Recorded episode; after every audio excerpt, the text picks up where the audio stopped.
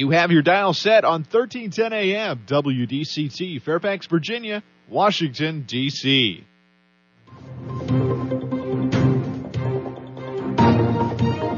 워싱턴과 미국, 그리고 세계의 흐름을 짚어보는 라디오 워싱턴의 시사 토크쇼, 워싱턴 전망대.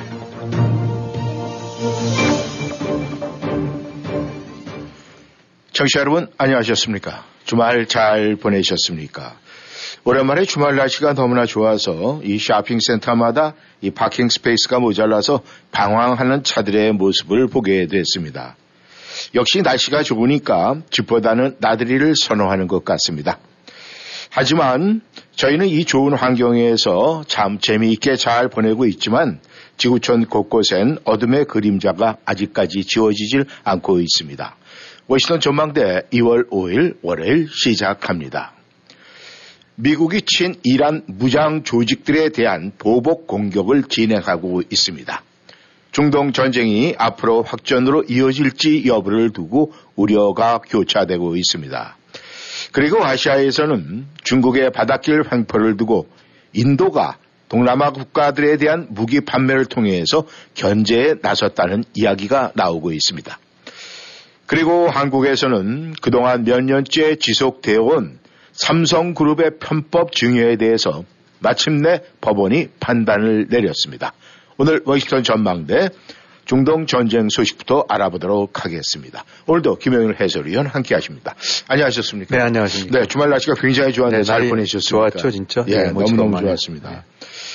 네, 이 중동 전쟁이 이 확전의 기미가 보인다, 뭐 이렇게 이야기를 하고 있는데 지금 이 소식부터 먼저 좀 알아보겠습니다. 네, 일단 뭐들 들으셨겠지만 미국이 지금 후티 반군 쪽에 대한 타격을 가하고 있고 특히 이제 그 미군 3명이 사망한 네. 그 사건과 관련해서 이제 이란 쪽 무장, 이란과 연결되어 있는 무장 세력들에 대해서 이제 보복 공격을 가행하고 있죠. 네. 벌써 이제 시작하고 있고 또 앞으로도 지속적으로 이제 강한 공격을 보복을 하겠다라고 나섰는데 네. 하여튼 요걸 두고 지금 굉장히 긴장하고 있죠. 이제 미국의 공격 대상이 혹은 지금 미국에 대한 어떤 그 엔티 이 움직임이 이란 자체와 직접적으로 연결되느냐 여부가 네. 그래서 지금 이제 보복 공격을 할 때 하여튼 미국이 지금 취하고 있는 스탠스는 우리를 이렇게 그 해코자 한 자들한테 대해서는 보복을 한다. 네. 그러나 우리는 전쟁을 확대하기를 원치는 않는다. 네. 라는 식으로 이제 자꾸 단서를 달죠. 네. 이란 쪽에 보내는 이제 메시지로 우리가 이런 버릇 저기 자꾸 건드리는 놈들에 대해서는 손을 보겠지만은 네네. 니들까지는 직접적으로 뭐 이렇게 타격을 할 생각이 없으니까 그 헤아려 들어라 네. 한 얘기고 이란도 물론 지금 전쟁을 확전하고 싶은 마음이 있다고들은 안 보고 있어요. 네. 그러나 여러 가지 이제 헤게모니를 쥐고 소위 이제 지역에서 이제 고 일대 반미 세력의 어떤 중추적인 역할을 계속 지속해 나가기 위해서는 어떤 형태로든 이 적절한 이제 이게 계산된 행동들이 이제 그것이 이제 미국에 대한 지속적으로 공격을 가하는 것들인데 네. 본인보다는 이제 밑에 수하들을 시키는 이런 형식이 되겠죠. 네. 예, 일단 미국이 이제 이런 딜레마로 해서 이번에 뭐 그 보복 공격 가하는 것도 보게 되면은 뭐 한꺼번에 벼락 치듯이 다 가서 뭘 건 것이 아니라 시간을 두고 또 이미 어떻게 보면 정해놓은데 네. 다음은 수원 공소론 도형이 있는데 때릴 거야. 뭐 이런 식의 정도쯤까지. 네. 그러니까 어디가 바로 이번에 문제가 되는 데인데 거기를 칠 거다 하는데 거기 뻔하거든요. 네. 거기가 몰려있는 데가 어디고 거기가 기지 내지 어떤 그런 거점으로 될 만한 데가 어딘지를 아니까 네. 이제 그 얘기는 뭐냐면 뭐 알아서 피하든지. 그러니까 이제 바로 이런 이유 때문에 한편으로 봐서는 확전을 피하기 위한 여러 가지 고육지책이라는 얘기도 나오지만 네. 또 한편으로 봐서는 역시 확전을 피하기 위해서 지금 일종의 이제 짜고 치는 모처럼 네. 적절하게 수위 조절하고 있는 게 아닌가라는 얘기하는데 항상 이 상태에서 이제 서로 으르렁거리고는 있죠. 이란도 네. 뭐 우리 건드리면 가만 안 있는다. 그러니까 이제 뭐 어제도 저 백악관 안보부장관이 네 만약에 선 넘게 되고 나면 이란도 용서 없다 뭐 이런 식이 있는데 네. 뭐 사실은 이렇게 으르렁거린다는 거는 지금 싸울 마음은 별로 없다는 얘기로 봐도 되거든요. 네. 말로 그냥 어떻게 이제 해보겠다는 그런 상황이 될 수도 있는데, 예. 하여튼 지금 이제 이스라엘과 하마스 간의 휴전 논의가 뭐 그럭저럭한 35일간 휴전하는 거, 뭐 45일간 휴전하는 거 이런 식으로 해서 어느 정도 그 얘기들은 돼가고 있는 것 같은데, 네네. 물론 여전히 이제 그 복병은 남아있죠. 왜냐면 한마디로 이제 하마스는 이스라엘군이 철군을 해야 뭐 얘기가 된다라고 네. 오고 이스라엘은 하마스가 없어져야 철군하겠다라는 거니까 서로 양립하기 어려운 점은 있지만은 네. 하여튼 그럼에도 불구하고 좀 양측이 이제 그 뭐 저기 이제 이집트라든가 이런 이제 중재 세력을 통해 갖고 하고 있어 어느 정도 뭐 얘기는 진행되고 있다는 얘기가 나오니까 네. 미국 입장으로 봐서는 뭐 거듭 같은 말씀드리긴 하지만은 빨리 여기 봉합을 해야죠. 이스라엘과 하마스 간도 뭐 35일이 되든 45일이든 그러다가 이제 장기적인 휴전으로 이어지다가 네네. 종전이 되면 좋겠고. 네네. 하여튼 더 이상 불씨가 안 나와야 이 미국의 역량도 손상을 안 받고 네네. 거기에 이란까지 불붙게 됐는데 그러면 어쩔 수 없이 빠져들어가야 되는데 네네. 이렇게 되고 나면 뭐 이 국력의 이제 분산이거니와 특히 이제 선거를 앞둔 바이든 입장으로 봐서는 곳곳에서 지금 이 벌통에 벌이 날아다니거나 다름없으니까 여러 가지 뭐 국내적으로도 하나 좋은 소리 못 들으니까. 네. 어쨌든 지금은 계속 손을 놓을 수도 없고 미군들이 죽었기 때문에 네. 그렇다고 마구잡이로 밀어붙일 수도 없고 그러니까 적절하게 내가 요 정도 선에서 손 보니까 너 알아서 더는 움직이지 마. 그러나 더 움직인다면 너도 가만 안 놔둘 거야. 요 정도 얘기. 네. 그러니까 지금 항상 그 확전 내지 어느 순간으로 해서 그 깊은 그 다시 또 안개 속으로 확 빠져들 이제 그럴 네. 여진이 있다고 봐야죠. 네. 지금 이 중동전이 이 시작은 이 하마스가 이 미국을 공격하는 데서 이제 시작이 돼 이스라엘을 공격하는 데서 시작이 됐는데 이 참 이 대한민국 분들이 말이죠. 이 참 생각이 참 오묘해요. 한국하고 일본의 관계를 볼 때 참 이 변하지 않는 것 같은데 이번에 이란이 일본한테 아시안컵에서 축구를 이겼어요. 네. 근데 이 한인들이 이란 참 잘했네라고 이런 표현을 하는 거 보고 참 우리의 개인적인 어떤 이 득과 실에 따라서 많은 생각이 변하는 것 같은 그런 생각이 듭니다. 아무튼 그거는 뭐 저희들의 생각이고. 이 우크라이나 전쟁도 지금 우리가 참 여러 가지로 참 진행상이 볼 때 지금 오랜 시간이 돼가고 있는데 말이죠. 정말 저희가 이 우크라이나 전쟁도 지금 이 해가 벌써 이제 3년째 접어들고 있는데 이 부분에 대해서는 지금 어떤 상황으로 어떻게 지금 치닫고 있습니까? 일단 우크라이나 쪽은 종합적으로 보게 되고 나면은 방어 태세로 다시 돌아간 것 같아요. 네. 우크라이나가 이제 밀어붙이고 나온다고 했다가 여의치가 네. 않고. 기대에 못 미친 식으로 움츠러들였죠. 네. 그 이후로 이제 여러 가지 힘이 딸리고 지구전에서 뭐 어차피 지원이 좀 부족해지고 여러 가지 관심도 뭐 이스라엘 전쟁이 가장 큰 역할을 했지만 네. 무엇보다 미국이 지금 후원자로서 사실상 그 어떤 손길이 끊어져 가고 있는 상태니까 뭐 어떻게 우크라이나가 공격적으로 밀고 갈 수가 없겠죠. 네. 그래서 지금 이제 방어전 형태로 다시 돌아가고 또 뭐 좋지 않은 소식은 자꾸 미국도 이제 현 상태에서 어떻게든 마무리를 하려고 하는 게 아니냐. 네. 즉 영토 회복보다는 영토 기존으로 문제되고 있는 선에서 적절한 선에서 타협을 해갖고 네. 그냥 종전을 해버리는 뭐 그런 얘기도 있고. 그건 뭐 우크라이나 입장으로 봐서는 이 정말 통곡을 할 일입니다만 그것이 또 현실이라면은 네. 끝까지 이 모든 점령지 실지 회복을 그 저기 밀어붙일 힘도 없는 거니까. 네. 여기서 이제 나타나는 거 보게 되고 나면은 사실 어느 나라가 스스로를 지키고 네. 뭔가를 대항해 나갈 만한 힘이 없을 때 예, 얼마나 어려운 비참한 상황에 빠지는지를 네. 지금 우크라이나는 그대로 보여주고 있는 것 같아요. 네. 그나마도 그래도 이제 푸틴을 막아야 된다는 대의명분에서 이런 것이 설득력이 있음에도 불구하고 네. 현실은 그걸 따라가지 못하고 있다. 예. 지금 그래서 뭐 우크라이나 같은 경우도 나오는 것들 보게 되고 나면 어디를 밀어붙여서 뺏었던 얘기보다는 네. 이제 주로 방어전, 이 수성전 쪽으로 네. 이렇게 많이 가는 얘기 있고, 뭐.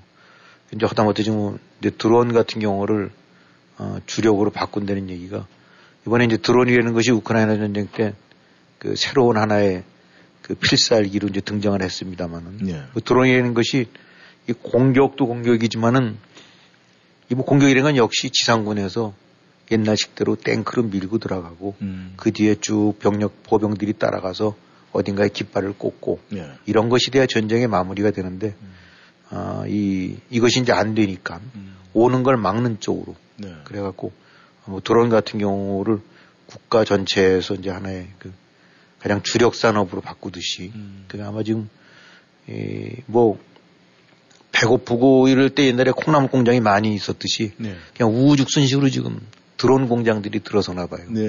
결국 몇 시까지 종류가 있어서 하여튼 지금 우크라이나가 추구하는 바는 어떻게든지 많은 종류, 다양한 종류, 네.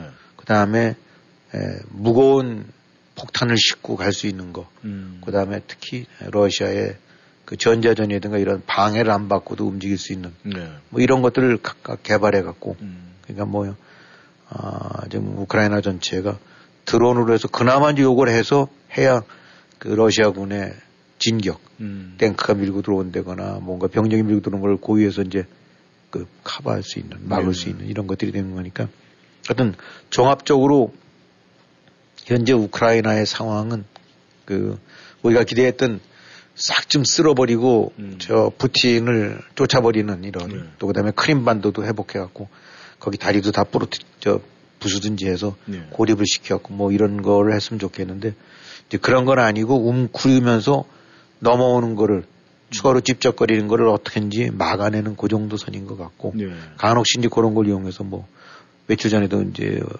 러시아 초계함을 하나 격침시켰다라고 하는데 그게 웅크리고 있다가 얼른 가서 하나 탁 쏘고 돌아오는 뭐 축구로 친다면 전면적인 공세가 아니라 잔뜩 이 수비 라인에 똘똘 쪼가고 있다가 어떻게 찬스 나게 되면 하나 쏙 가서 한번 쏴보고 다시 돌아오는 이런 형태로 전개되고 있는 것 같아요. 그래서 제일 관건은 뭐니뭐니도 지금 미국의 지원이죠. 네. 유럽들이 아무리 뭐 지원한다고 나서봐야 결국은 미국에 못 미치니까. 네, 미국도 지금 가장 최근으로는 지원안을 같이 상원에서는 통과되는 것 같은데 통과할 수 있는 것 같은데 또 하원에서는 고개를 꼬고 있으니까 이제 어떻게 될지 모르는데 종합적으로 하여튼 우크라이나 쪽 같은 경우는 그 별로 좋은 전망도 아니고 이렇게 이 공세적으로 뭔가 회복할 수 있는 정의가 회복될 수 있는 상황도 아닌 것 같고 굉장히 답답하고 안타까운 상황으로 지금 그런 것이 점점 깊어져 가고 있는 것 같아요. 예. 좋은 징조는 아니죠. 이 세상은 공평하다고 하는데 우크라이나의 전쟁을 통해서 볼 때 참 세상이 너무나 공평치 못하다라는 이런 생각을 지울 수가 없습니다. 우리가 이 미국 국내 소식을 좀 봐야 되겠습니다. 이 바이든 현 대통령이 민주당 후보로 이 확정이 뭐 거의 된 것 같은데 지금 현재 이 대선 판세 지금 어떻게 보시고 지금 어떻게 흘러가고 있습니까? 네, 일단 뭐 우리가 봤을 때는 뭐 바이든이 당연히 되는 거니까 그건 무슨 뻔한 얘기 아니냐라고 하는데 그래도 어쨌든 절차는 거쳐야 되니까. 네. 그래서 이제 프라이머리 같은 데 보게 되고 나면은 뭐 90몇 퍼센트로 해서 된다니까 뭐 당연히 바이든이 되겠죠. 네. 그래서 이제 뭐 다들 예측했던 대로 바이든이랑 트럼프의 이제 2라운드 대결은 이거는 이제 피할 수는 없는 것 같은데. 네. 이제 하여튼 현재 나타나고 있는 항상 뭐 지금부터 이제 내년이 아니죠. 이제 올해 11월. 예. 저 때까지 끊임없이 이제 이런 얘기가 나오겠죠. 예. 뭐 6개월 전, 뭐 8개월 전, 또 1개월 전. 이제 그렇게 되면 뭐 과거 대선을 봤을 때 6개월 전에 얼마 앞섰던 사람이면 뭐 거의 판세가 안 뒤집어지더라. 또 언제까지 따라잡지 못하면 안 되더라. 뭐 이런 것들이 이제 끊임없이 나올 텐데. 예. 현재 추세는 대략 4에서 5%포인트 정도쯤 트럼프가 앞서 있다. 제너럴 일렉션이니까 전체적으로 봐놓고. 네. 그러니까 예를 들어서 트럼프가 한 49면 바이든 한 45% 네. 정도 지지율. 또 뭐 50%까지는 안 가는 것 같은데 네. 47이면 44, 43에서 한 4% 네. 이렇게 차이 나는 것 같고. 더러 바이든이 앞서는 것도 한두 개가 있긴 해요. 뭐 거기가 한 1, 2%포인트 앞서는 것도 나오는데. 뭐 전체적으로 봐서는 바이든으로 봐서는 굉장히 지금 레드 사인이 빨간불이 들어온 거라고 봐야 되겠죠. 네. 현직 대통령이고 그런 측면에서 훨씬 어드밴티지가 있을 텐데 네. 지금 일단 기선은 제압당한 것 같고 특히 이제 무엇보다도 경합주라고 할 수 있는 스윙 스테이트 17 군데에서 보면 대체로 별로 거기서 이겨야 선거인단이 확 뒤집어질 텐데 네. 거기에서 별로 안 좋고 그다음에 이 마이너리티들한테 흑인들, 네. 그다음에 히스패닉, 아시안, 네. 아시안이라면 대체로 항상 민주당 쪽이 항상 그 이민자들 뭐 쪼그려 갖고들 그렇죠. 강세를 보였지 않습니까? 네네. 그다음에 이제 아프리카노 아메리칸 같은 경우도 역시 절대적인 지지가 있었고, 근데 그쪽도 여러 가지가 많이 조금 흔들리고 있는 것 같고, 네. 또 이 아랍계 내지 유태계 많지는 않지만 또 이런 데 쪽 같은 경우도 오히려 바이든한테는 지금 그 별로 좋은 호재가 아닌, 네. 단지 이제 경제 같은 경우는 좀 안정되는 점이 있긴 합니다만 그거 빼놓고는 별로인 것 같고, 무엇보다도 좀 바이든 같은 경우는 당내에서 네. 시큰둥하니까 뭐 어쩔 수 없이 바이든이긴 하지만은 좀 딴 사람은 안 될까 뭐 이런 기류가 강하니까 네. 그야말로 울며 겨자 먹기로 그냥 안 되면 할 수 없지 뭐라는 바이든 지지가 이게 이제 가장 큰 약점이 되는 거죠. 예. 물론 트럼프에 대해서도 아유 이제 안 나왔으면 좋겠다라는 사람들이 그건 맞아요. 대략 한 10명 중 6명 정도쯤은 트럼프 바이든 다 좀 없으면 좋겠다라는 사람들이 있는데 예. 그것이 뭐 현실적으로는 트럼프든 바이든이든지 뭐 확실한 그 후보로서의 입지는 변동이 없을 것 같고 예. 단지 이제 트럼프 같은 경우는 아시다시피 사법 리스크라는 것이 남아있으니까 그런 점에서 데미지를 입을 여지는 있고 바이든 같은 경우는 대체적으로 이제 뭐 경제는 순항하고 있는 것 같긴 하지만은 혹시 뭐 이 실수라든가 나이와 연관된 예, 예. 이런 것도 있으면 또 확 출렁거릴 수가 있고 예. 전체적으로 지금 이때쯤 돼서 4, 5%라는 거는 별로 안 좋다고 합니다. 예. 실질적으로 바이든 입장으로서는 많이 밀려 있는 거라고 봐야 되는데 이제 그런 식에서 어떻게 보면 좀 이 바이든 쪽으로 봐서는 더군다나 이제 제3의 후보까지도 나서게 된다면 그 편차는 2, 3 내지 3, 4%포인트 또 떨어져요. 예. 편차가. 예. 그렇게 되고 나면 한 8 내지 9%포인트까지 뒤지는 걸로 나오게 되니까 그야말로 그건 아주 악몽인데 예. 지금으로 봐서는 제3 후보가 나올 수 있을 것 같고 또 표를 갉아먹을 것 같고 예. 그래서 전체적으로 봐서는 트럼프의 우위가 지금도 지속되고 있는 게 아니냐라고 라고들 판단들 하고 있는 것 같아요. 예. 참, 저희 한인들의 입장에서 말이죠. 이 트럼프 그러면은 이 정치는 못 떠나서 이 도덕과 윤리는 완전히 무너져 있는 사람이다 이렇게 생각을 하고 있는데 이 한국에서 이 정치를 보면은 이 미국 정치를 많이 모방을 하고 영향을 받는데 이 한국의 정치인들이 만약에 도덕과 윤리를 제쳐놓고 만약에 뭐 선거를 한다 이러고 그러면은 뭐 어느 쪽에서 웃는 쪽이 분명히 있을 것 같은 참 안타까운 게 지금 현 상황이 되지 않을까 그런 생각을 합니다. 이 중국이 대만을 여러 형태로 지금 위협하고는 있습니다. 뭐 툭하면은 뭐 진짜 영공도 침입을 하고 뭐 이 함대를 출동시키고 이러는데 인도가 의외로 중국 견제에 나섰다 이런 소식이 좀 전해지고 있는데 이게 어떻게 된 겁니까? 네, 이제 사실은 인도랑 중국은 국경을 맞대고 있죠. 예. 으르렁거리고 싸움도 오고 뭐 도끼로 싸움들도 오고 그래서 예. 아주 거기는 앙수까지라고 할 수 없을지 모르지만 굉장히 이제 거칠게 서로를 대하고 네. 있는 상태니까 이제 적의 적, 뭐 EJ 같은 얘기가 나올 수도 있는 건데. 근데 지금 중국이 그야말로 구단선 어쩌고서 남중국해를 전부 내 바다다라고 해갖고 멋대로 횡포를 부리고 거기서를 이제 벗어나갖고 이제 인도양까지 넘보고 있는 것 같아요. 네. 그쪽에 뭐 이 여러 가지 몰디브인가 이런 데다 이제 기지도 뭐 저 알선하고 있고 뭐 네. 그다음에 해양 탐사선이라고 보내는데 그것이 자꾸 이제 뭐 스파이선 같은 느낌도 주고 그러니까 이제 인도가 동남아 남중국해까지는 아마 멋대로 횡포를 부리는 걸 지켜봐주고 있는데 네. 이제 인도양으로 넘어오니까 그때부터 이제 이 확 그 예바라라고 이제 이렇게 나오는 것 같아요. 네. 근데 지금 인도도 우리가 사실 뭐 러시아, 그러니까 소련, 중국 이런 것만 항상 강대국으로 생각했었지 인도하면 뭔지 모르지만 무슨 그 빈민의 뭐 천지에다 뭐 그냥 맨날 그런 인식만 있는데 인도의 저력이라든가 경제력, 군사력 같은 거는 절대 이렇게 가벼이 볼 상태가 아니고 핵도 있고 그다음에 무엇보다 지금 머릿수 이제 중국 인구를 넘어섰다니까. 근데 뭐 인구에게 다냐라고 할지 모르지만 그 인구가 다라고 할 수도 있는 이런 것이 바로 이제 결국 세계 이제 강대국의 조건인데 예. 그런 걸 갖추고 있고 함부로 중국이 넘볼 수 없는 강자죠. 아, 근데 지금 보니까 인도양을 지키기 위해서 이제 아마 그 인도가 자기 나름대로 이제 라이센스는 러시아 거긴 하지만 러시아의 네. 기술, 원천 기술이 있긴 하지만 같이 이제 그런 걸 조합을 해서 만든 그, 이제 미사일들이 있나 봐요. 네. 사정거리가 한 200~300km쯤 될 만한 것들. 네. 이런 것들이. 근데 뭐, 마하 3의 속도로 이게 나간다니, 달린다니까, 네. 날아간다니까. 그래서 무슨 프라모스 미사일이라는 거 이런 거라는데. 네. 이제 이게 뭐 몇백 킬로를 날아가서도 그 타겟이랑 사정거, 목표 지점에서 오차가 1m 정도 이내라니까 뭐 그야말로 그냥 바늘처럼 꽂는 거겠죠. 네. 이제 이런 것들을 지금 한참 중국이랑 이제 그 시달리고 있는 필리핀, 네. 그 다음에 위협을 받고 있는 베트남, 네. 이제 남중국해와 연관해서 이런 데다 이제 미사일들을 파나 봐요. 근데 이제 이게 요즘들 같은 경우는 뭐 엄청난 항공모함도 굉장히 중요하긴 하지만 워낙 미사일들이 발달이 되고 나니까 네.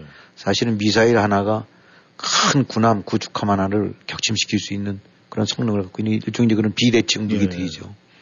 그러니까 작은 나라들이 엄청난 선단이라든가 병력, 장비를 갖추기 어려운 나라들이 이제 비대칭 무기로 해갖고 드론과 이런 미사일 네. 이런 것들을 해서 대만 같은 경우도 중국한테 게임은 안 되긴 하지만 일단 대만 넘어오게 되고 나면 샨샤댐까지 무너뜨릴 수 있는 장거리 미사일들 같은 걸 갖고 북경도 때리고 산샤댐도 때리고 이렇게 해서 중국에 치명적 데미지를 입히겠다. 네.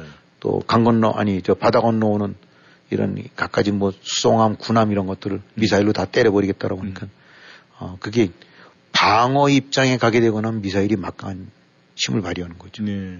그래서 지금 요 인도가 지금 일본 저 필리핀에 네. 넘기기로 한 미사일 같은 경우도 몇십 개를 넘기나 본데 네. 그런 것 같은 경우는 잘 맞추면 뭐 4~5천 톤급쯤 되는 구축함들이 한 방 맞으면 그냥 격침된대요. 엄청난 파괴력을 가진 거고 네. 마하3인가 그래서 너무 빠르고 그다음에 이 저고도로 날리기 때문에 탐지도 잘 안 된대요.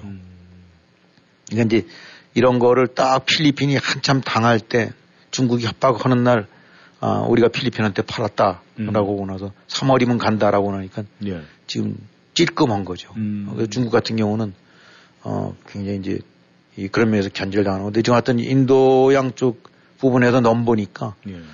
인도가 여러 가지 이런 류의 그 이제 그 미국과 러시아와는 다른 또 다른 차원에서 강국인데 거기서 또 세계 눈치 안 보면서 할 수 있는데 거기 아닙니까? 그렇죠. 이번에 인도 같은 경우 우크라이나 전 때 미국 눈치 이렇게 안 보고 소위 멋대로 했어요. 미국이 압박을 가하는 포위망에 안 들어오고 네. 우리는 우리대로 러시아랑 또 관계가 있으니까. 근데 함부로 못 하는 거죠. 네. 워낙 비중이 크니까.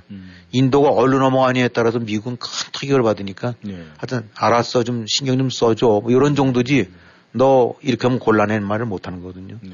마찬가지로 중국도 그런 거죠. 너 곤란해서 일 못 하는 거예요. 그래서 하여튼 그나마 다행이죠. 중국 같은 저런 깡패를 그래도 미국 내지 뭐 이런 쪽만이 아니라 누군가 서로 이해관계는 다르지만 또 다른 측면에서 중국을 불편하게 할 수 있는 또 하나의 강국이 존재한다는 거. 그래서 지금 아마 이런 부분들 이 미사일 같은 경우들은 속속 동남아 각국들한테 손을 내밀고 있고 네. 동남아 각국들 같은 경우는 그래. 우리가 큰 함정 갖출 여력은 안 되지만은, 저거라도 좀 갖추고 나면은, 상당히 중국의 횡포를 유사시에는. 예. 뭐 중국 같은 경우도 아무리 지네가 지금 전함이 좀 있고, 필리핀, 뭐, 말레이시아, 아니면 베트남, 보르네오 이런데 우습게 보고 오긴 하지만, 그런 거 몇십 개 날라와서 함대가 전멸돼 버리고 나면 끝장이니까. 예. 그래서 그런 측면에서는 견제가 되는 것 같아요. 네. 아무튼 참 재미있는 얘기입니다. 이런 걸 보게 되고 나면은, 네.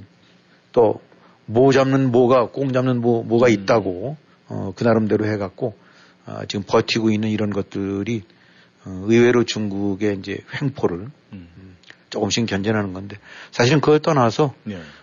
이제 그런 류의 비대칭으로 하기보다는, 이제 독자적으로 그런 역량을 갖춰야 되겠죠.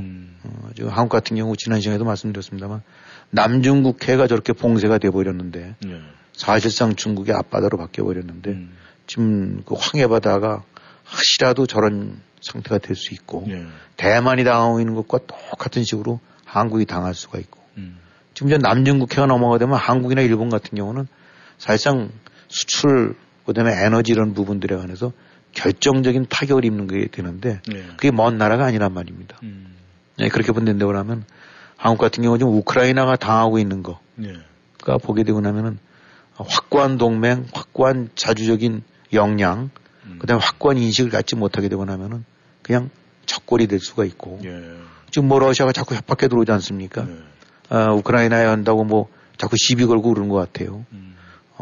뭐 한국 그 지금 당신 잘못하는 거야 이런 식으로 얘기하고 있는데 어차피 이거는 그 예정된 도전이고 예정된 협박이라고 봐야 돼요. 예. 아, 중국에 대해서도 그렇고 러시아에 대해서도 그렇고 아, 이 그 나름대로 확고하게 원칙을 세우고 필요하면 한미일 동맹 이런 국가의 동맹 관계를 강화하고 네. 이렇게 해갖고 이 뭔가를 혼자서 안 되고 나면은 연합해서라도 대처할 능력을 갖추지 못하게 되고 나면은 중국이 필리핀 공깃돌 놀리듯이 지금 그 마구잡이 압박하거든요. 네. 대만 앞바다에 뭐 수시로 가서 비행기 침범하고 그 옆으로 배 지나가고 해갖고 하시라도 봉쇄할 수 있다는 식으로 으르렁거리고 협박하고 있고 네. 러시아 지금 아시다시피 우크라이나 완전히 거덜을 내면서 멋대로 유린하고 있어도 결국은 손들 못 대는 거 아닙니까? 네. 그런 상황 그대로 될 수 있어요. 네. 그러니까 한국 같은 경우는 이런 대만의 케이스, 남중국해와 연관된 필리핀, 그다음에 말레이시아, 보르네오 이런 약소국들이 중국이라는 깡패한테 어떻게 당하고 있는지, 네. 우크라이나에서 어떤 식으로 당하고 있는지, 이런 것들을 다 지켜보면서 정말 중요한 정확하게 스탠스를 잡고 원칙을 잡고. 가릴 거 가리고, 대항할 거 대항하고 이래야 되는데, 하여튼 그 부분이 잘 되고 있는지는 참 또 의문입니다. 하지만 하여튼 이런 식으로 해서 지금 세계가 그런 측면으로 봐서는 곳곳에서 깡패들이 마구잡이로 주먹 휘두르고, 예. 그런 것에 속속 당하고 있는 그런 새로운 냉전기라고 해야 될까? 아니면 예. 새로운 어떤 뭐 일종의 21세기판 제국주의가 다시 이제 판치고 있는 것 같아요. 예. 한국 참 조심하고, 잘 신중하게 해서 이 대응을 해야 될 것 같습니다. 네. 이 인도 사람들이 보면은 이 자연, 수학, 뭐 의학계 이런 과학계에서 요즘에 굉장히 두드러진 역할을 많이 하고 있다라고 그러는데 머리 좋은 사람들이 앞으로 어떤 식으로 그것을 선택해 나갈지 우리가 초미의 관심이 아닐까 생각을 합니다. 청취자 여러분께서는 워싱턴 전망대에 함께하고 계십니다. 전하는 말씀 듣고 다시 돌아오겠습니다. 여러분은 지금 라디오 워싱턴 그리고 미주경제신문대표인 김용일 해설위원과 라디오 워싱턴 콘텐츠 본부장 이구순이 진행하는 워싱턴 전망대를 함께하고 있습니다. 전하는 말씀 듣고 다시 돌아왔습니다. 청취자 여러분께서는 워싱턴 전망대 함께하고 계십니다. 네, 한국 소식을 좀 알아보겠습니다. 이 대통령 그럼 뭐 연두 기자회견 뭐 이런 식으로 해서 각 언론사 뭐 이 보면은 그냥 마이크가 쫙 있는데 뭐 KBS, MBC, 뭐 SBS, 뭐 연합통신 뭐 해가지고 쫙 그 팻말이 보이는데 연두 기자회견을 하는 것이 일상적이었고 저희들도 이제 그렇게 그런 모습을 많이 봐왔는데 이 올해 윤 대통령이 기자회견 대신에 이 KBS와 뭐 대담 형식으로 뭐 연두 기자회견 대신하겠다 뭐 이렇게 대담. 그렇죠. 이게 또 생방송도 아니고 뭐 그게 녹화 방송이라고 그러는데 이게 지금 어떤 형식으로 흘러가고 있는 겁니까? 네, 뭐 이미 녹화했다라고 그러고 네. 7일인가니까 오늘이 5일이죠. 네. 그러니까 이제 7일날 뭐 방영을 한다라고 하더라고요. 네. 근데 이게 뭐 이 늘상 있을 수 있는 뭐 나라마다 다를 수는 있죠. 이제 예. 우리 맨날 이제 미국만 쳐다보니까 이제 미국이 기준이 되고 그러는데 뭐 사실 중국이나 이런 데 비하면 그래도 좀 낫긴 하죠. 뭐 예. 러시아나 이런 데 비하면 훨씬 나은 건 틀림이 없는데 예. 미국이라는 기준에서 보게 되고 나면 좀 그 웃기는 얘기죠. 무슨 대통령이 기자회견을 꺼려갖고 1년 넘어서 뭐 1년 몇 개월간에 언론과 접촉을 안 하고 있나 하게 되고 나면 저건 잘못되어 있는 거거든요. 지난 시간에도 그런 말씀드린 적이 있습니다만 대통령이 뭐 언론이든 기자들이랑 가까이 한다고 해서 유능한 대통령이라고 할 수는 없어요. 그러나 언론을 멀리하고 기자회견을 꺼려하고 피하는 건 그건 문제가 있는 대통령입니다. 네. 그건 무조건 기본 자격에서 문제가 있다라고 봐도 돼요. 네. 근데 뭐 더군다나 그것도 이 원래 기자회견이라는 것이 그런 거 아닙니까? 이 무슨 짜고 치는 뭐 이런 것이 아니라 네. 미국 같은 경우 보게 되고 나면 그런 거 없어요. 그냥 턱턱 비수 찌르듯이 허를 찌르는 질문하고 네. 그 순간에 대통령이 얼마나 상황을 파악하고 있는가. 최고는 어차피 대통령이니까 암만 장관이 떠들어도 소용없는 거고 네. 국정 최고 책임자가 어떤 생각과 판단을 갖고 임하고 있는가. 또 얼마만큼 상황을 다 파악하고 이해하고 있는가. 이런 거를 맨 그 최고의 책임자를 통해 한마디 아니면 어떤 뉘앙스 표현을 통해서 그렇게 해서 알리는 것이 오늘 네. 때문에 그건 아주 절대적으로 기묘한 거예요. 구중궁궐의 왕도 아니고 푸틴 같은 그런 그 악의 제왕 같은 저 시진핑이나 이런 그런 제왕들이 아닌 바에는 네. 민주국가에서 대통령이라고 하는 데는 오픈이 돼야 되고 그 오픈된 생각이 가감 없이 언론을 통해서 보도해요. 그러니까 뭐 언론이 중요한 거지. 언론도 똑같이 월급쟁이고 거기도 돈 벌려고 하는 데예요. 네. 근데 일반 회사랑 식당이나 무슨 반도체 공장이랑 다른 거는 규모가 작고 돈을 덜 벌고 재정적으로는 약할지 몰라도 바로 권력의 목소리를 권력의 그런 입장을 전달해 줄 수 있는 기능으로 한다고 그래서 특별히 그래도 좀 언론은 봐주는 거 아닙니까? 거기 좀 다른 데다. 근데 이제 이런 식으로 녹화해서 한다. 좀 이건 있을 수 없는 일들이 지금 진행되고 있죠. 예. 그러면서 그나마 또 이걸 또 어떻게든 조금이라도 챙기려고 하는 건지 어느 방송인간 보니까 이거 대담할 때 예상 질문을 탁 갖고 그래서 이제 참모들이 예상 질문을 이런 거 나올 것 같습니다. 요거에 대한 답은 예상 답을 이렇게 하십시오라고 준비시켜줬더니 대통령이 됐어. 네. 오는 거 딱딱 다 대응할게라고 해서 네. 그건 얘기는 이렇게 예상 질문도 거부하고 있는 그대로 상황에 맞춰서 탁탁 대응하겠다라는 얘기인 것 같은데 눈 가리고 아웅이죠. 네. 그러니까 이거는 신문이든 방송이든 수십 명 그 이상이 모여갖고 각각의 시각들이 그중에서는 대통령에 관해서 우호적인 언론도 있을 수 있고 기자도 있을 수 있고 네. 비판적인 그러나 국민들의 인식에는 그런 다양한 거 아닙니까? 네. 그 대항에서 국민들이 궁금해할 수 있는 문제 그런 것들은 묻고 답하고 설명해 줄 수 있는 그런 자격을 가진 사람이 바로 대통령인데 지금 이거는 커튼 뒤로 숨는 데는 얘기거든요. 네. 더군다나 녹화해 갖고 이거는 근데 더군다나 지금 KBS 사장을 정할 수 있는 것이 대통령이에요. 네. 자기네 사장 목줄을 쥐고 있는 사람한테 어떻게 물어봐봐야 알아서 깔겠죠. 그냥 알아서 스스로 자기 검열해 가면서 적정선 안 남게끔. 그러니까 이런 식의 이 보도나 이런 것들은 별로 의미가 없다는 얘기죠. 지금 제일 문제가 되고 있는 것이 결국 이제 대통령 부인의 이런 민감한 문제. 이런 거에 대해서 그야말로 가드 내리고 오픈 질문하게 되거나 하면 온갖 별로 그런 점도 한국 언론이 그런 점에서 그렇게 해서 별로 평가도 받지 못하게 하지만 그나마 그래도 오픈 상태에서 질문하게 되면 얘기 저얘기도 할 수 있는데 네. 그런 거 안 하고 딱 해서 콘티 짜듯 예정된 대사 주고받듯이 하는 식으로 진행되는 건데 그래서 7일 날 방영을 한다. 그런데 이거야 연두 교시나 뭐가 다르겠어요. 네. 물론 우리가 공산 국가라든가 아니면 용납할 수 없는 사회주의 패권 국가들과는 동일시연되는 건 잘못이긴 하지만 그래서 대한민국의 이름 민주라는 측면에서 그래도 이제 꽤 선진국이 돼 있고 어딘가에서 이제 리딩 컨트리도 될 수도 있고 네. 경제력도 그렇고 자유라든가 이런 민주 가치를 수호하는 측면으로 봐서는 단순하게 변방의 조그만 나라가 아니라 네. 그야말로 타의 모범을 보여줄 만한 그런 역량을 충분히 갖춘 나라인데 이런 걸 하게 본다면 아무리 어떤 이유를 대든 어떤 명분을 대든 간에 이건 잘못된 겁니다. 예. 이런 행태를 그렇다고 언론이 어떻게 또 저걸로서는 묻긴 하겠지만 예.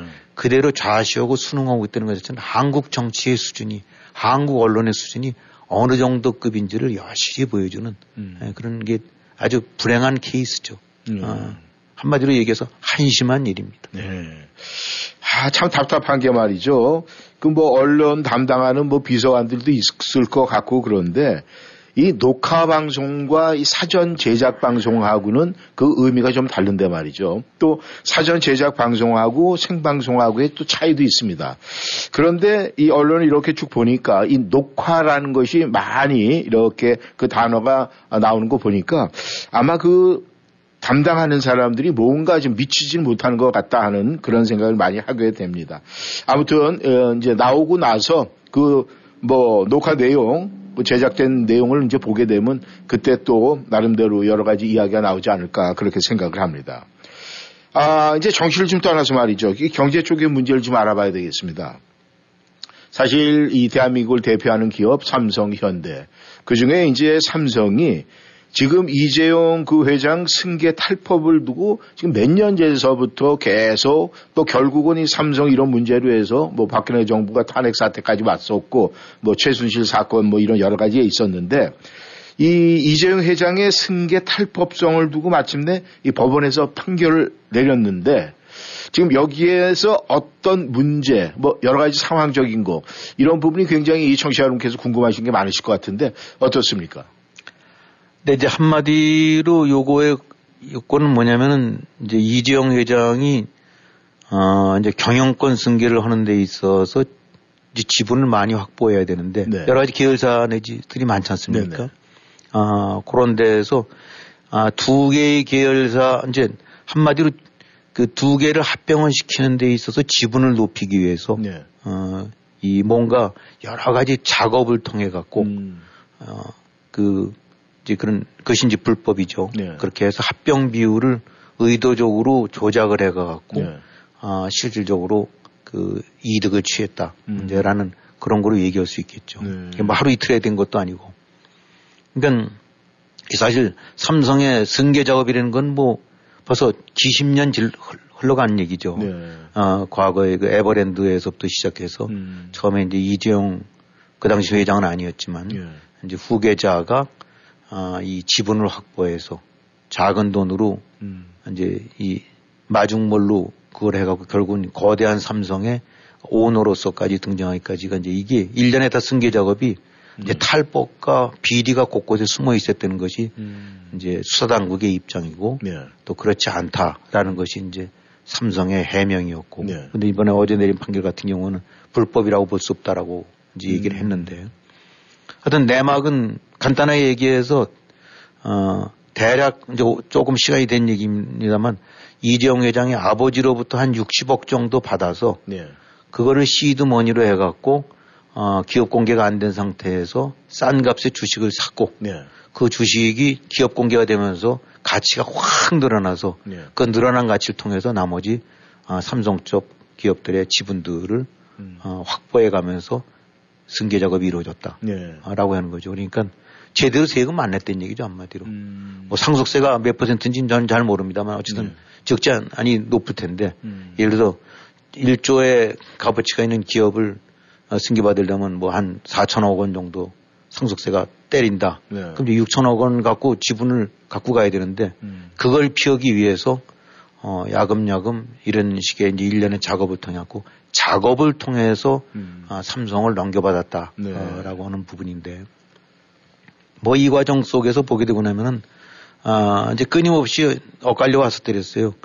이런 부분에 탈법을 용서할 수 없다라고 해서 법적인 제재가 가해지기도 하고 네. 또 재판에서 판결할 때쯤 되고 나면 그래도 한국을 대표하는 인류 기업인데 삼성이 망하게 되면 한국이 망할 수 있는데 뭔가 그런 쪽으로 기여할 수 있게끔 봐줘야 되지 않느냐는 네.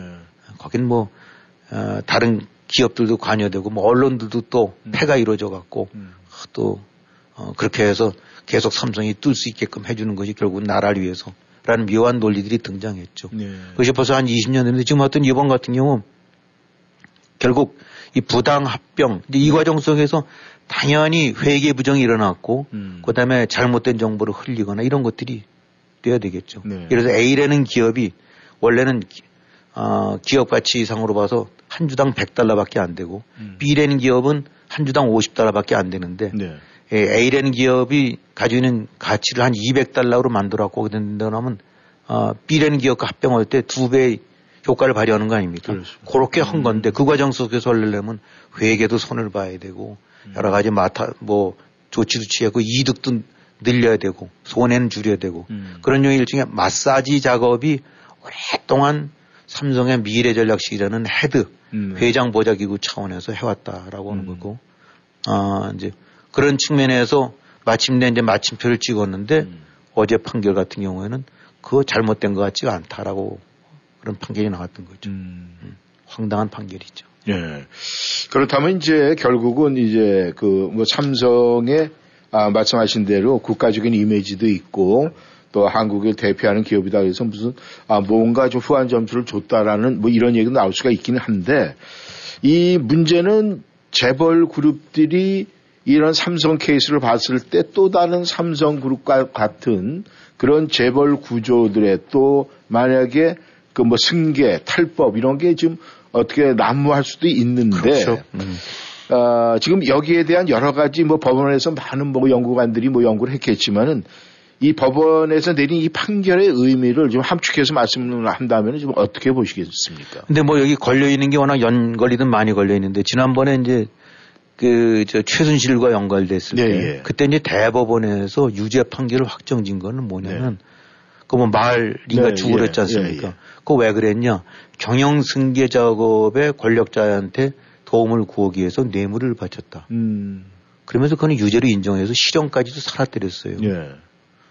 그때 중요한 거는 승계 작업이 있었다. 그러니까 경영권의 정상적인 이양이 아니라 예. 작업이 있었었다라는 걸 대법원이 인정한 거죠. 예. 그러니까 그런 작업이 없으면 뇌물을 줄 이유가 정상적으로 다 세금 내고 그러는데 뇌물 줄 이유가 없잖아요. 예. 그러니까 그런 걸 피하기 위해서 작업하는 과정에서 뇌물을 줬다. 근데 여기서 이번 판결 같은 경우는 작업이 있었던 건 맞는데 그 작업이 불법인 것 같지는 않다라는 아주 묘한 판결이 나온 거예요. 예. 이래서 어떤 사람이 그냥 속된 말로 적절한 표현일지 모릅니다만 여자를 어떻게 좀 하려고 해서 뭐 이렇게 약을 이제 몽은약 비슷하게 해서 마약 비슷하게 만드는 먹였다. 예. 근데 하필 구성원이 감기약에다가 콜라에다가 뭐 사이다를 잘 섞게 되고 나면 마약을 먹인 것과 똑같은 효과가 있게끔 만들었다. 그런데 예. 뭐라고 할 수 있냐면 그렇게 해서 사람을 막 몽은약 비슷하게 해서 먹인 거 있는 것 같았다. 근데 사이다나 콜라나 감기약 하나하나는 불법 뭐 할 수 있는 것도 아니고 할 수 있는 것 그 남대로 네. 할 수 있는 거고 그다음에 뭐 여자를 어떻게 좀 하기 위해서 남자가 이렇게 할 수도 있는 거 아니냐라는 식의 뭔가 이득을 보기 위한 경영권 승계를 위해서 이리저리 작업을 할 수도 있는 거 아니냐는 그런 뉘앙스까지 해서 그걸 한 거니까 이 판결이 안게 되는 의미는 이 참 지대한 거죠. 여기서 우리가 무슨 삼성이라는 데의 어떤 공가를 부정하는 건 아닙니다. 누가 보더라도 한국인이라는 데인데 그러면 한국 내에서는 물론이고 우리도 지금 여기 가게 되다 보면 과거와는 달리 뭐 무슨 코스코 같은 데 가서 봐도 그렇고 보면 반짝반짝하고 최고 제품이 한국 제품들은 아닙니까? 예. 거기서 또 선도적인 역할을 한 거지 삼성이고 그런 점에서 참 대단하고 현대도 그렇고 바로 또 그런 논리로 인해서 이제 이런 류의 엄청난 편법 이런 그 탈세와 네. 다름없는 거죠. 이런 걸 한 걸 어떻게든지 뭐 그냥 국가를 위해서 하자고 하는 그런 논리들이 제시된 건데 그래서 법은 그래서는 안 된다고 봐요. 그러니까 한마디로 얘기했는데 요게 한국 경제를 위해서는 도움이 될 수도 있을지 모릅니다. 삼성이 흔들리게 되고 나면 여러 가지 안 좋은 거고 경쟁사들도 또 뭐 삼성 흔들리는 거 좋아하겠죠. 네. 그래서 한국 먹고 사는 데 측면으로 봐서는 불가피한 선택이라고 혹시 이제 그것이 권력이라든가 이런 것이 종합적으로 관여됐다고 한다고 하면. 네. 근데 한국의 어떤 사법적인 정의. 네. 이제 한국 사회, 한국이라는 국가가 지니는 어떤 도덕적인 품격이라든가 윤리적인 품격 이런 측면으로 봐서는 이제 먹칠을 한 재판이라고 봐야 되겠죠. 네. 개인 이재용이는 살아났을지 몰라도 네. 삼성이 이라는 그런 류의 편법과 비리와 이런 부분이 결국은 묘한 논리로 분식돼 갖고 그렇게 해서 그 사실 대법원의 판결 같은 경우도 사실상 부정하는 거나 다름없는 네. 아무리 법리적으로 구멍을 찾는다 하더라도 사람들이 알죠. 옳고 그런 거. 저건 아닌데. 네. 근데 저건 아닌데 같은 판결이 나온 거죠. 네. 그러니까 아까 말씀하셨던 대로 얼마든지 이제 그런 류의 것들이 제2, 제3의 삼성 같은 분식 사건들이 승계 장난치는 사건이 일어날 수도 있고. 근데 뭐 사실 백보 양보해서 보내면 나도 돈이 있던데 그러면 뭐 1, 2만 불이 아니라 몇천몇 억 불, 몇백억 불 있다고 했는데 그러면 그거 사실 세금으로 통통 띄워주면서 하고 싶지 않을 거예요. 그걸 뭐라고 그 마음을 모르는 건 아닙니다. 하지만 그래도 동시에 병행되는 거는 또 그런 류의 이 어떤 그 저기 대기업이라고 하고 국가의 선도적인 기업이라고 한다는데 그러면은 또 그런 거에 도덕적인 책무를 지니고 법대로 해야 되는 거 아닙니까? 그런데 그런 부분에서 이렇게 해놓고 나면은 작업은 있었는데 불법은 아니었다. 불법에 대한 이제 판단은 또 나오겠죠. 어디까지가. 이것이 항소심에 올라가게 되고 나면 지금 1심이니까 뭐 바뀔 수도 있고 또 더러는 바뀌는 경우도 있습니다만은.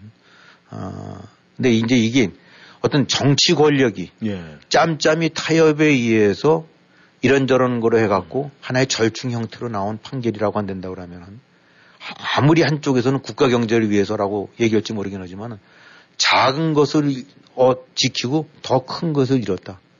한국 사법부, 한국의 기업률 이런 측면에서는 이번이 굉장히 중요한 거였는데 뼈를 깎는 어려움이 있다 하더라도 법을 엄정한 법 잣대를 세웠으면은 그것이 궁극적으로는 더 큰 이 기여를 할 수 있을지 모르긴 하지만 눈 질끈 감고 그냥 삼성 돈 잘 벌어주는 큰아들이니까 큰아들이 좀 장난치고 농탕질 쳤다 하더라도 그냥 덮고 넘어갑시다라는 거와 다름없는 거라고 봐야 되지 않을까 하는 생각이 들어요. 그러니까 대한민국의 엄정한 법 잣대로 봐갖고는 아주 잘못된 지금 이제 판결이다. 그래서 우리가 뭐 이런 거를 남의 시각 같은 경우를 갖고 뭐 저거로진 않지만은 어쨌든 근데 이거 탁 타고 나니까 뭐 전 세계에서도 삼성이란 데가 차지하는 비중이 크니까 다들 지켜보고 있다가 뭐 대서특필들을 했죠. 그러면서 보게 되고 나면 삼성전자에는 굉장히 고무적인 소식인데 뉴욕타임스 같은 경우는 이 대부분의 재벌 스캔들이는 것이 창업주 일가가 다음 세대의 경영권을 물려주는 그런 이제 그래서 비롯된 건데 한국의 경제 전문가들이 이 판결에 다 놀라웠다. 다 서프라이징했다. 그 얘기는 어떻게 저럴 수가라는 얘기거든요. 한국 시장의 공정성과 사법부 신뢰성에 대한 우려를 불러일으킨 판결이다라고 이제 평가하는 건. 지금 삼성전자나 이런 데 같은 경우는 동네 사람들까지만 모여서 하는 데가 아니잖아요. 그렇죠. 전 세계 주요 투자가들이 모여서 그 가치를 기업 가치를 보고 이런 걸 해서 하는 데인데 저기서 저렇게 짬짬이 식으로 장난친 것들이 그들이 인정이 된다고 그러면 투자했다가 저것이 다른 데로 넘어가는 거면서 얼마든지 장난쳐갖고 오너 일가가 자기의 투자에 대한 공정한 이익이 지켜지지 않을 수 있는 가능성. 그러니까 그건 시장을 못 믿는 거 아닙니까? 지금 우리가 중국 같은 데에서 자꾸 나오려고 하는 못 믿잖아요. 공산권에 들어가서 안 투자를 꺼린 이유는 저게 법대로 안 될지 모른다는 우려가 크기 때문에 안 되는 거고 그나마 월스트리트로 몰려오는 거는 여기서는 어찌됐든 간에 그래도 가장 FM대로 될 만한 그런 여지가 보장이 되니까 오는 거고 미국 끝을 사는 거 아닙니까?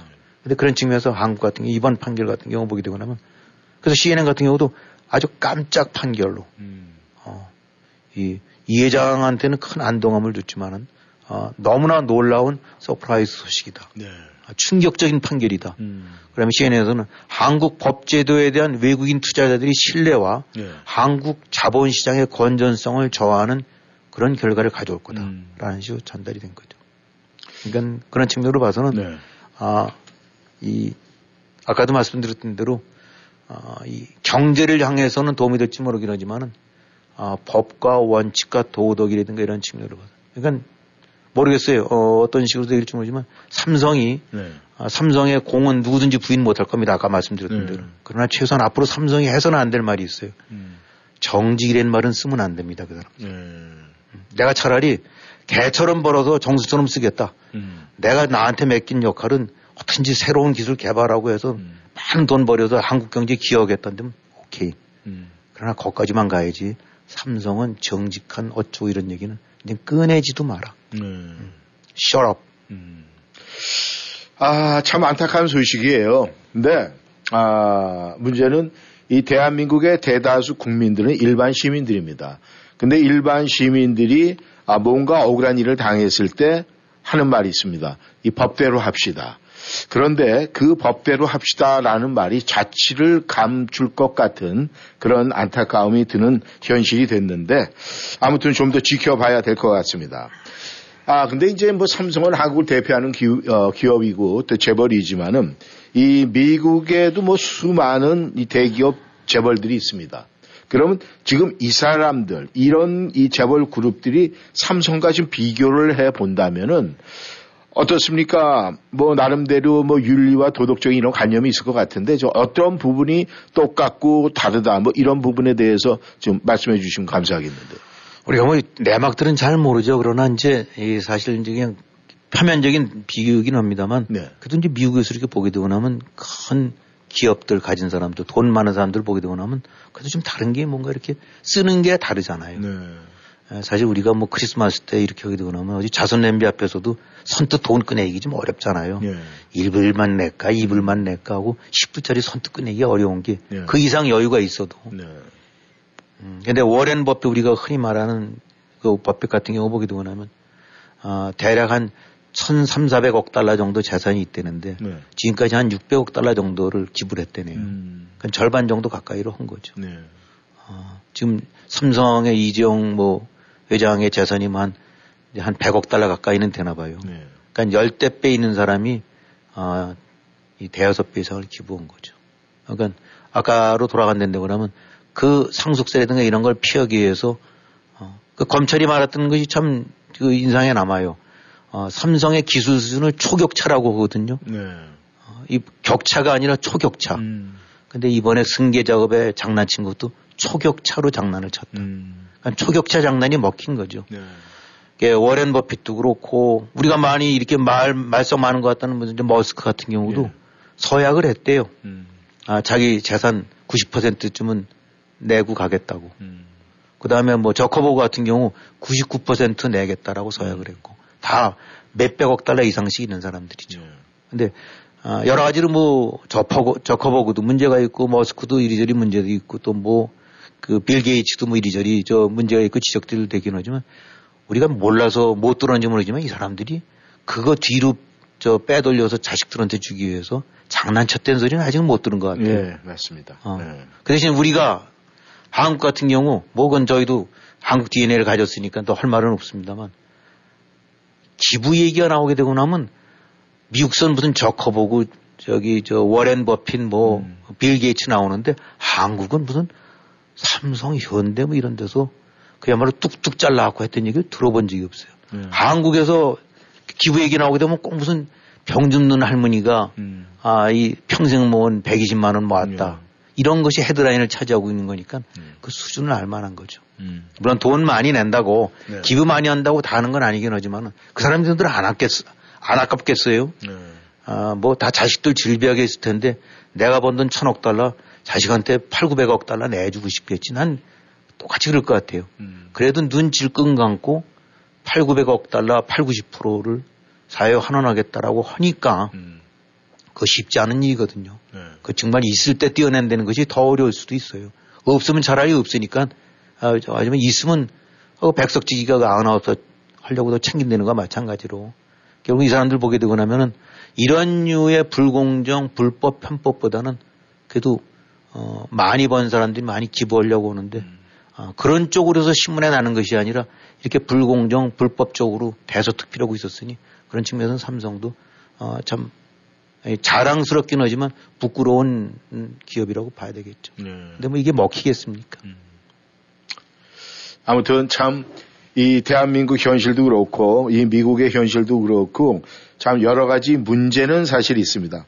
하지만 우리가 내 주머니가 가득 찼을 때 편안할지 아니면은 이 내 주머니가 비웠을 때 편안할지 그거는 참 우리가 한번 다시 한번 생각을 해봐야 되겠는데 아무튼 우리 김 의원님 이 대한민국의 사실 이 모든 상황 지금 앞으로 이 현대와 삼성 이런 것이 계속 되겠지만은 냉정하게 해서 앞으로 이런 기업이 있으면 안 되겠죠. 근데 좋은 모범이 될 거 이번에 한국 사법부가 아주 안 좋은 선례를 만들었어요. 참 네. 안타깝습니다. 선례를 만든 거 안타깝습니다. 김 의원님 수고하셨습니다. 네, 수고하셨습니다. 네. 오늘 여기서 마치겠습니다. 저희는 다음 시간에 다시 만나겠습니다. 안녕히 계십시오.